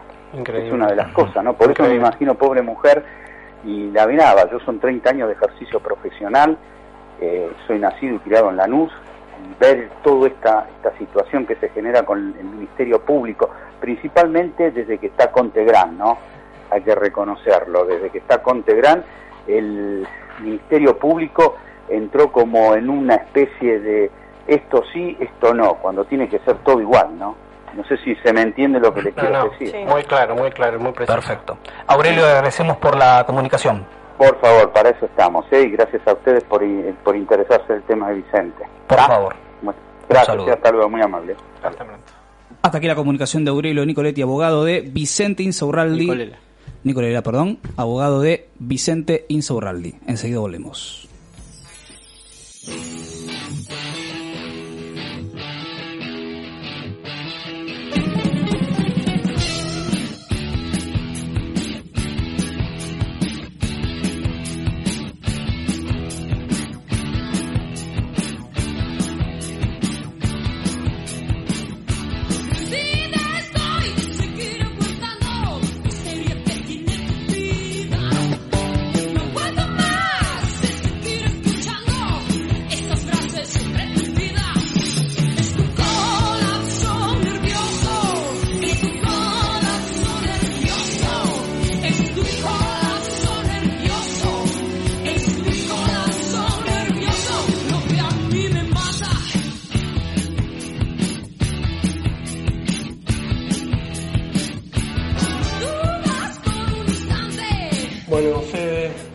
Mai, Sofi y todo el equipo, felicitaciones por este primer programa, excelente debut. Quería mandarles un abrazo muy grande de parte mía y de toda la banda del Club Podestá. Y quería pedirles, si se puede, el tema de los redondos, rock para el negro Atila, Dante de Villa Podestá.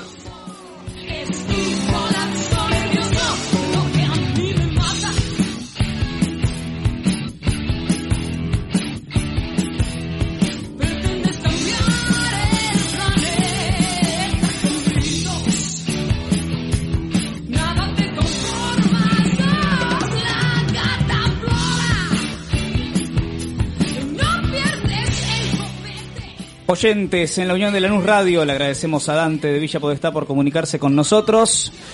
Va a tener que quedar para el martes que viene, me parece, la canción. Justo lo, pudimos escuchar ahora porque estábamos con la ronda de las entrevistas y la vorágine del programa. No nos vamos a olvidar de vos la semana que viene, sin lugar a dudas, vamos a, a pasar el famoso tema de los redondos que nos gusta a todos. Está sonando en este momento, y después le voy a pedir un poco de complicidad a Dani, una banda muy conocida de la década de los 80. Tenemos un segmento que eh, es relacionado con bandas de nuestra ciudad y esta banda se originó en Valentín Alsina, allí en Lanús Oeste. Esta banda se llama La Torre y su cantante, por si algún desprevenido todavía no se dio cuenta, era Patricia Sosa. Así es, era Patricia Sosa y el tema era Colapso Nervioso de su primer disco. Eh, creo, si mal no recuerdo, grabado en 1982, disco que yo tuve en vinilo, voy a decirlo. Sí. Este, así las cosas.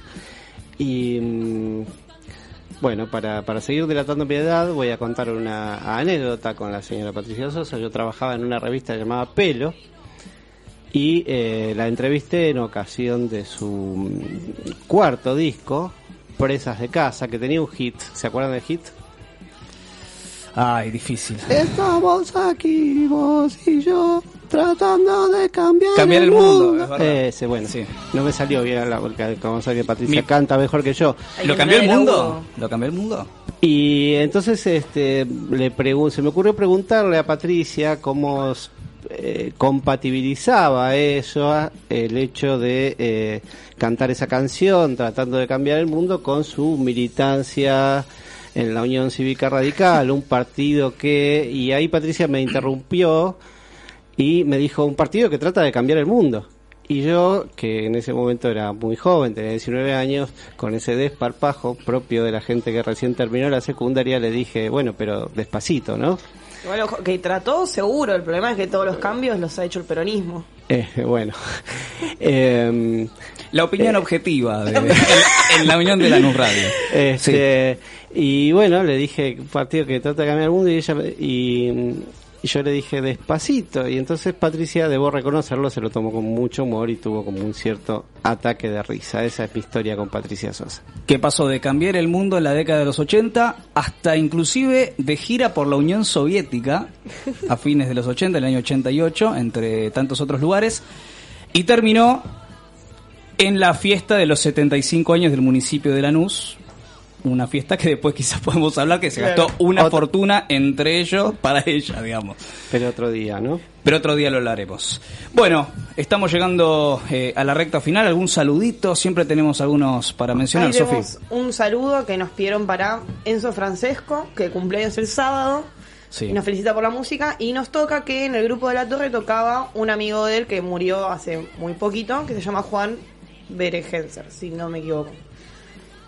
Después teníamos el saludo de Dante, que ya lo pasaron. Bueno, el amigo Juan nos dice, buenísimo el programa, arrancaron con todo. Muchas sí. gracias, Juan. Quiero mandar varios saludos, a ver, porque después me empiezan a insultar por vida privada y la idea es que esto no suceda. Eh, saludos para Martín, imagino que nos está escuchando, para Pitu, para Brian, para Mauro, todos de Lanús ellos que nos están escuchando. Les agradecemos por estar aquí del otro lado. A Rocío también, que recién me dice, mandame un saludo. Y bueno, si no me va a amenazar. Así que les agradecemos a todos por estar. También a Sofía, a Tati, a Carla, Sebastián, a Fer. Muchos saludos, la verdad que no revisar el bien. celular Muchas un segundito eh, es, es, un problema. Y les agradecemos por la cantidad de oyentes que, que, estamos teniendo en este primer programa. Les recordamos, por supuesto, que si engancharon tarde la Unión de la NUS Radio, si quieren volver a escuchar las entrevistas o el programa en sí, lo vamos a estar subiendo todo a sí, la Unión además de lo pueden Radio. escuchar en... En las redes sociales de Blef, somos Blef, en Instagram eh, que también pueden sintonizar, ahí se van a hacer seguramente algún que otro resumen, Bueno. pero importante para... para E iremos subiendo podcast con los diferentes mm, fragmentos del programa en launiondelanus.com.ar, nuestro portal de noticias. Bueno, Exactamente, bueno, gracias Sofi, gracias Dani por estar. Nos esto ha despedimos. sido todo De por vuelta hoy. a casa, Un a descansar, a seguir con la cuarentena y a cuidarnos. Exactamente. Vamos a mandar también saludos, no me voy a olvidar Dani, sé que con esto me vas a agradecer a nuestra locutora, a nuestro editor, Ah, genios. Mariana Fossati de Radio Nacional que eh, hizo la artística de hizo y que grabó las voces de la artística del programa y el editor es Gerardo de Luca, que estuvo hasta las últimas horas editando. Exactamente, exactamente, acá lo conoce el querido Andrés. genios totales. Muy agradecidos a ambos. Bueno, gracias Dani, gracias Sofi, gracias Andrés por la operación técnica.In les habla también Federico Arceli les agradece por estar en esta primera edición de la Unión de Lanús Radio y por supuesto, además de esperarlos en los esperamos todos los martes de 20 a 22 por Blef. Gracias por estar y hasta la semana que viene.